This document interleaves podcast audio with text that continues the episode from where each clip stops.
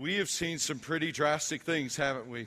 We've seen the, uh, the seals open, the bowls open, the, uh, the, uh, the trumpets blown, and they've revealed the wrath of God against the sin, specifically of Babylon, and the sin of all of those who are rebelling against him across the world. And we have seen some pretty amazing things unfold, things that uh, really are mind blowing. And so, as we continue in this series called Final Analysis, we come to this turning point. Everything begins to turn now.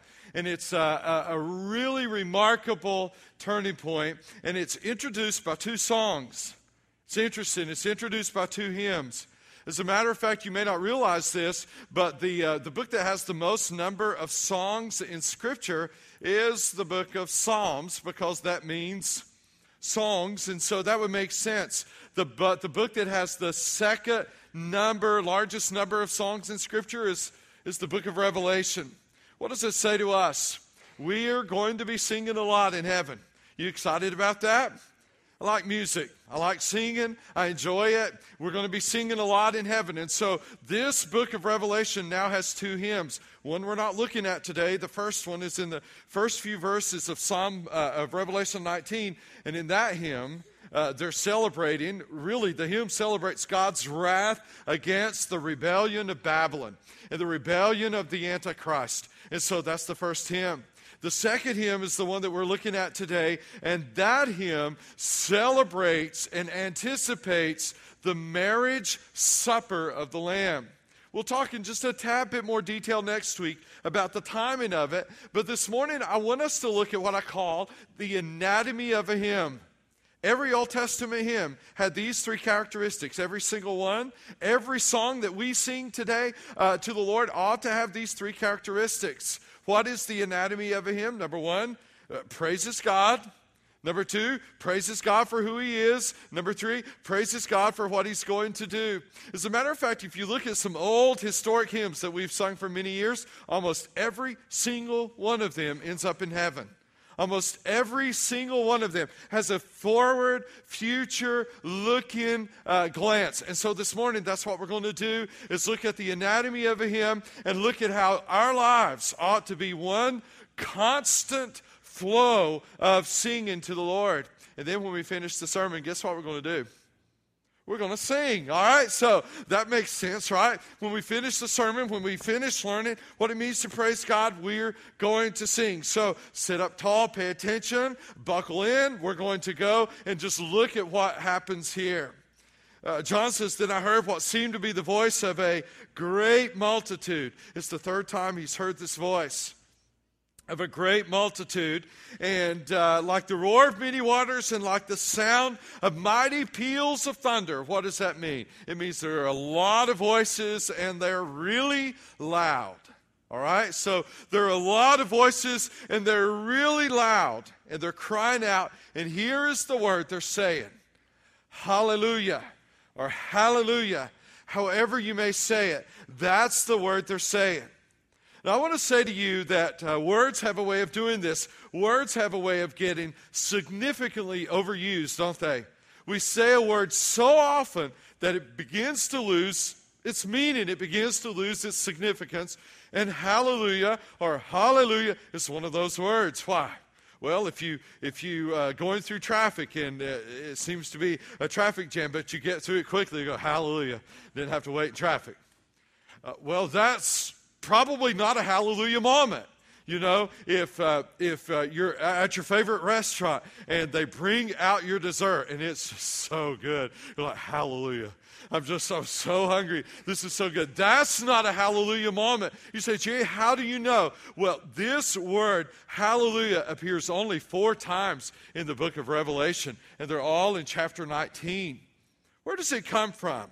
Uh, the word means praise Yahweh or praise the Lord. That's where we get the phrase praise the Lord. So, where does the word come from? It comes from a section of Psalms. Psalm 113 through Psalm 118. They're called the Hallel Psalms because they praise the Lord. So it comes from this section of Psalms that are intended to praise the Lord, and they're called the Hallel Psalms. What were these Psalms about? They're about the Passover. What is the Passover? Many of you know, but I'm sure some of you may not. Here's the Passover there were all these plagues. And after every single plague, when Israel is in Egypt, Pharaoh's heart becomes harder, harder, harder. There's the final plague, and it is the big plague of them all. What is it? That the firstborn children will die if that family does not take blood of a lamb that they have sacrificed and smear that blood over the doorpost uh, when, when God passes by, if he doesn't see the blood, the firstborn child in that family is going to die. How many of you are firstborn, by the way? Raise your hand. Up high, up high. All right, look around. That night in Egypt, all of you would have died.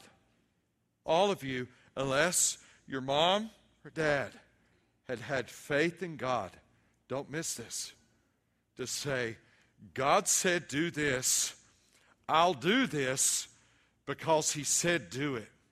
Now, we look back on it and go, okay, that's pretty, pretty self explanatory because we have the benefit of backward looking on this. But what I want you to get is that Israelites had already complained to Moses in the middle of the plagues because uh, the Pharaoh was making it harder on them. It wasn't the most natural thing to do to take something very valuable to you and sacrifice it and smear its blood on a doorpost. They had never done this before. To do it took tremendous, remarkable faith.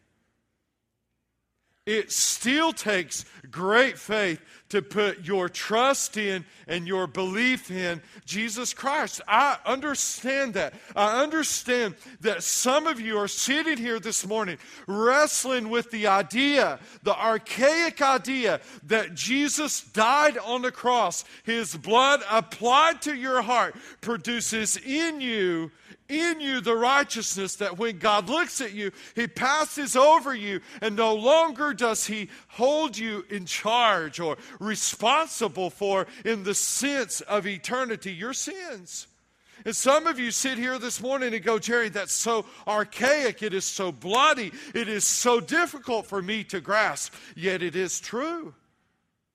And so it took faith in that day. And I would say this I shared this with my Old Testament class uh, that I teach on Sunday nights. I would say this that if any Egyptian had done that, they would have been spared too. It was not because they were Israelites. It was because blood was applied to the doorpost, and when God saw it, he passed over. These Hallel Psalms point back to that time when God did that. And when Pharaoh saw that, and he heard the cries over all of Egypt of moms and dads weeping over dead children, children they found uh, that were alive and, and happy and, and, enjoying themselves the week, uh, the night before, now dead. Those cries, and Pharaoh said, "All right, you can go." The Hallel Psalms do not rejoice by the way, over all the dead children. They rejoice over the live ones. And it is a glorious reminder for Israel. God took them out. That's why, hallelujah, praise the Lord moments most likely are, are more rare than we consider them to be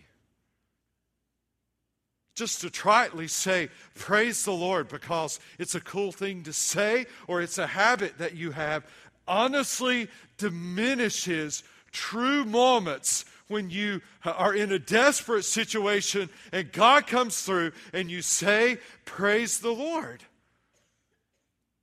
We, we just ought to take those hallelujah moments seriously and wonderfully. Every hymn is a, is a hallelujah, it is a praise God. Number two, uh, we praise God for who He is.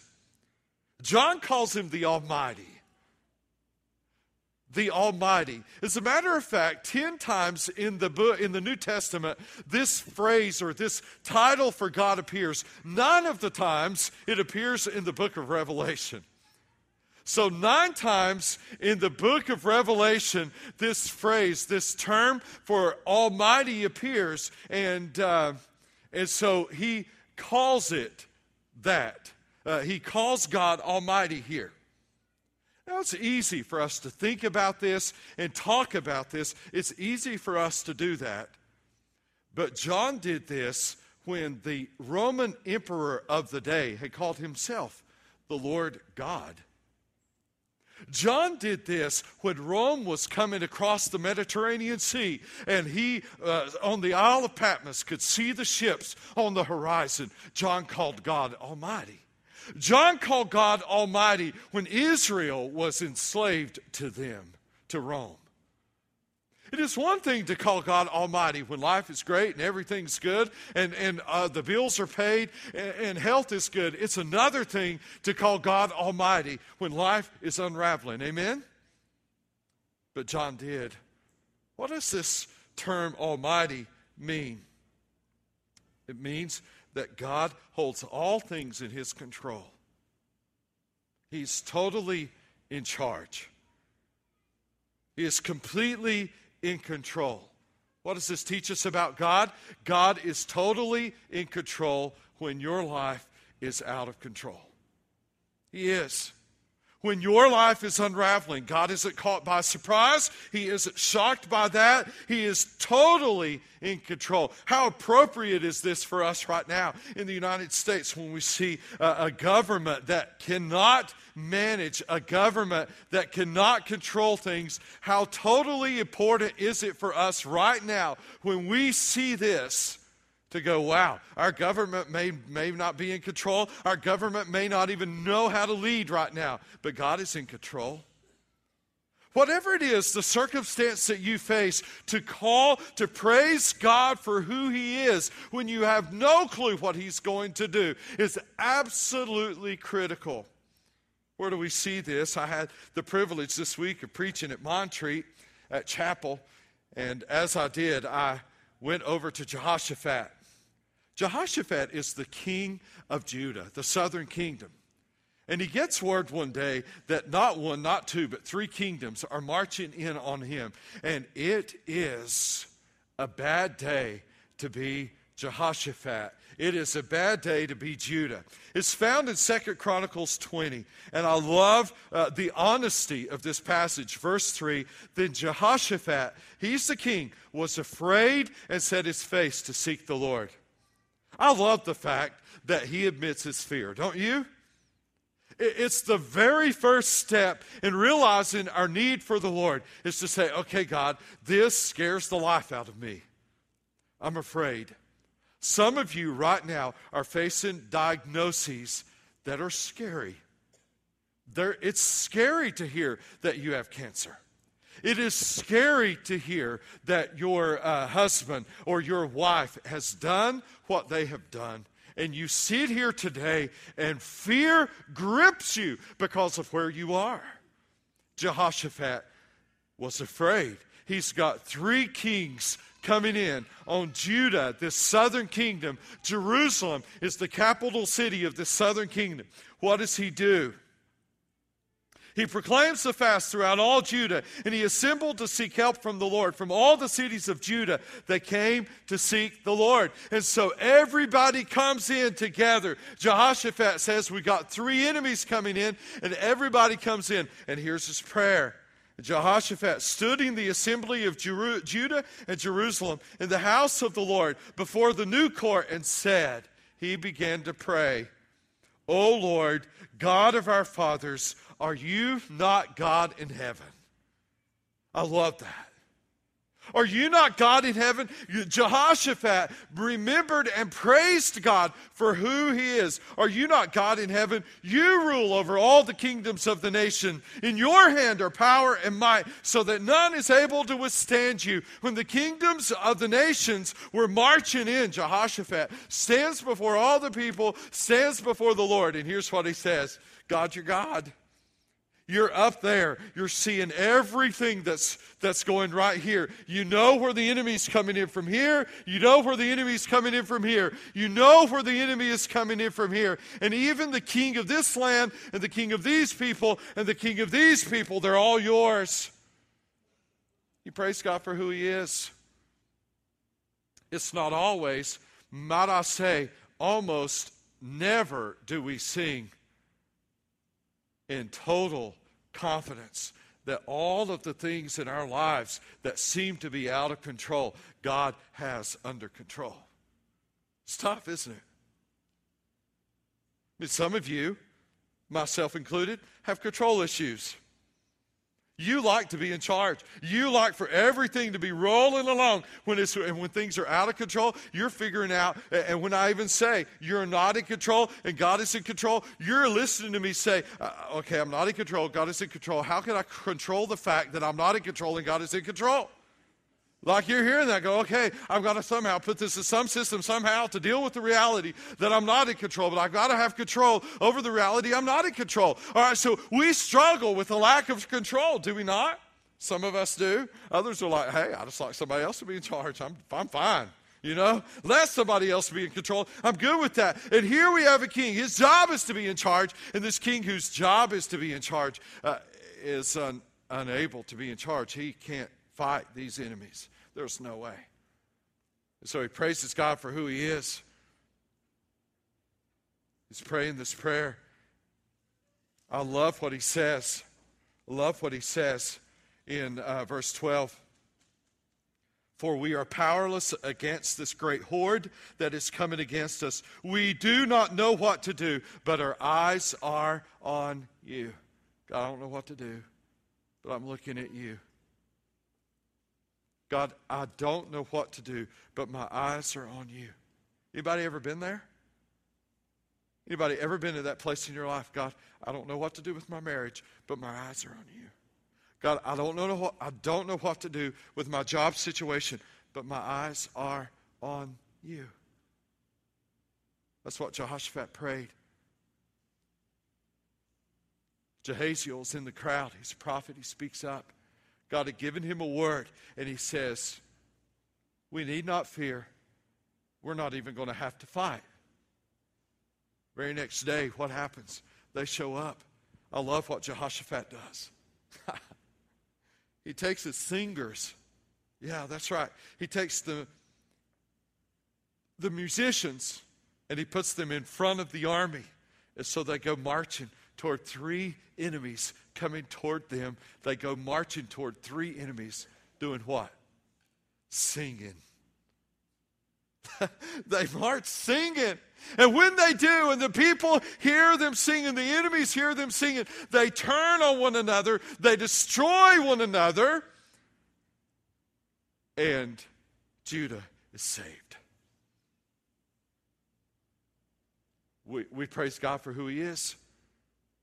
We praise Him for who He is, even, even when who we are doesn't make sense to us, or, or, or what, what we're in the middle of makes no sense to us. Finally, we praise God for what He's going to do.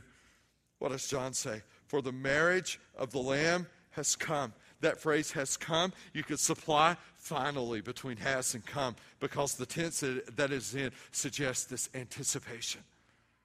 The wedding is finally here. I have the privilege of doing premarital counseling every single year with many, many couples and, and doing loads of weddings.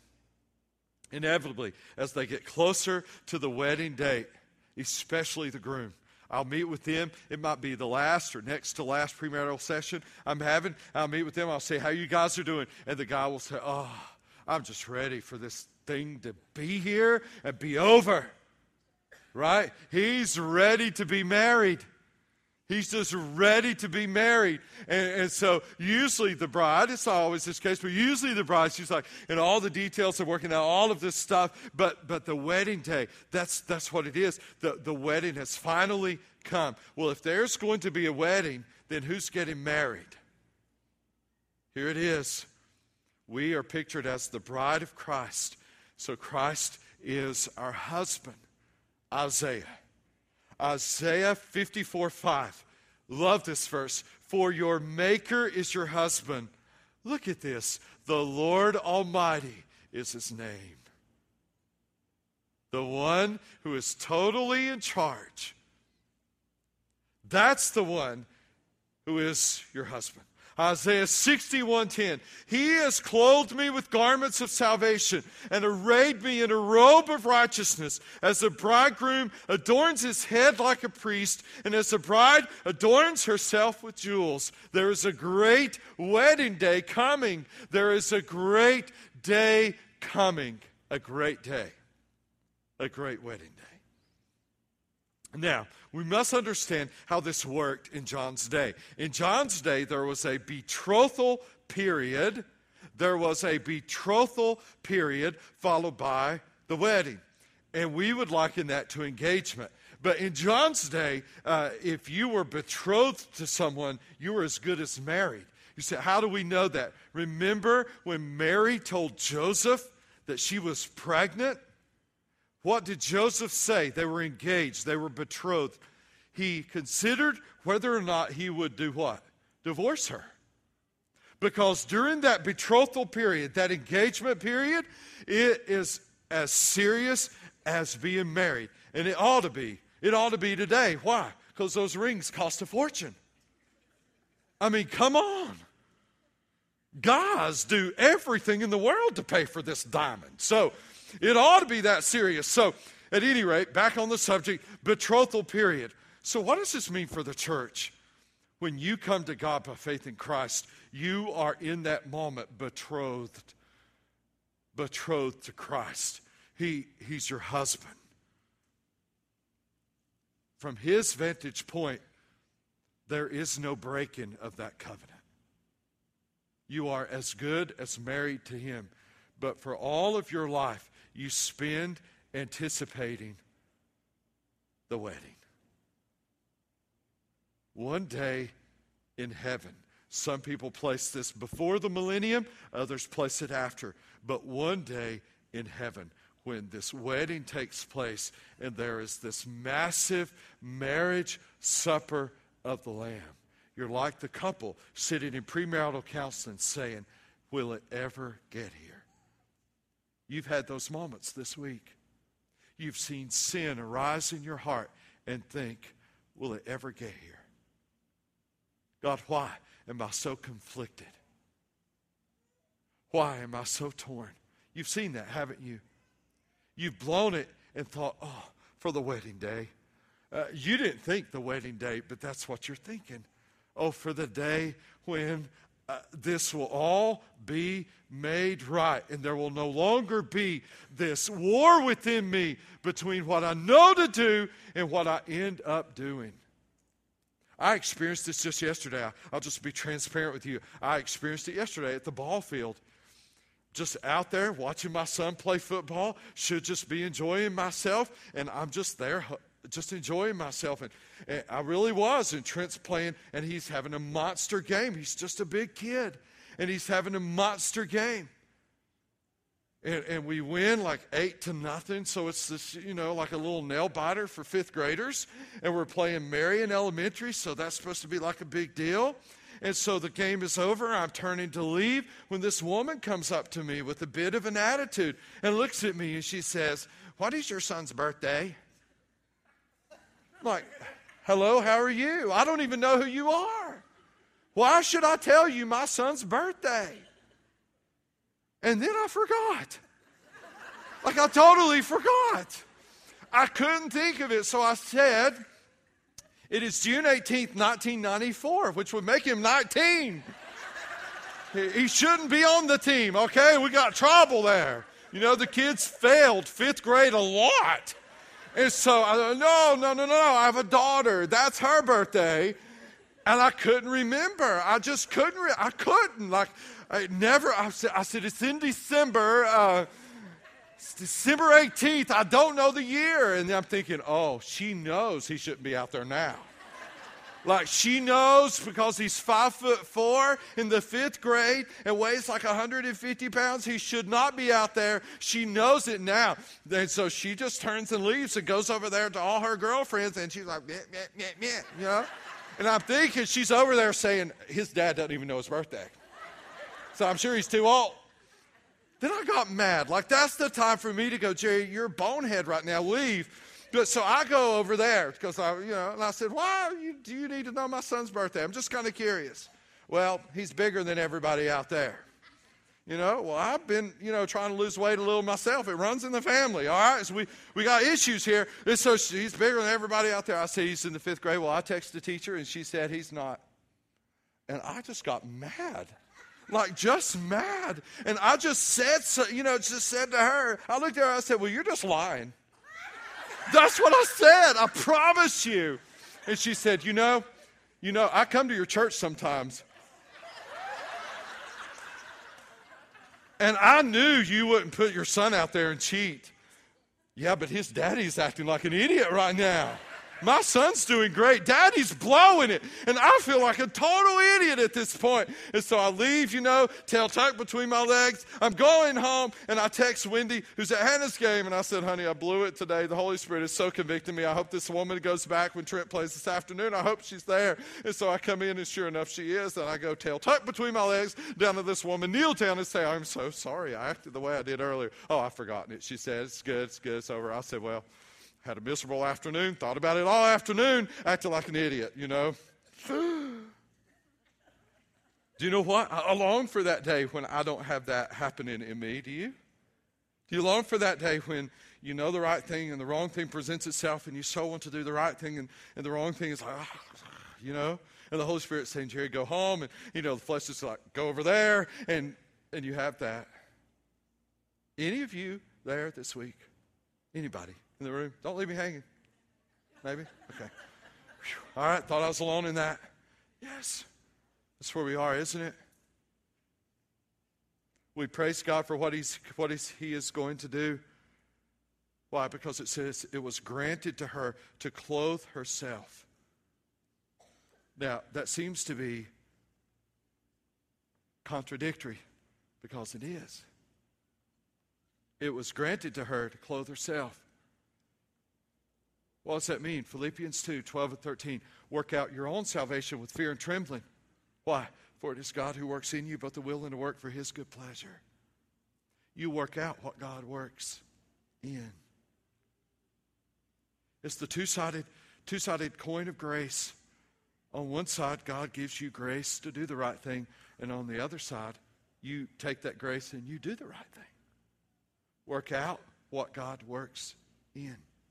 You work out what God through the Spirit works into you. That's what he's talking about here.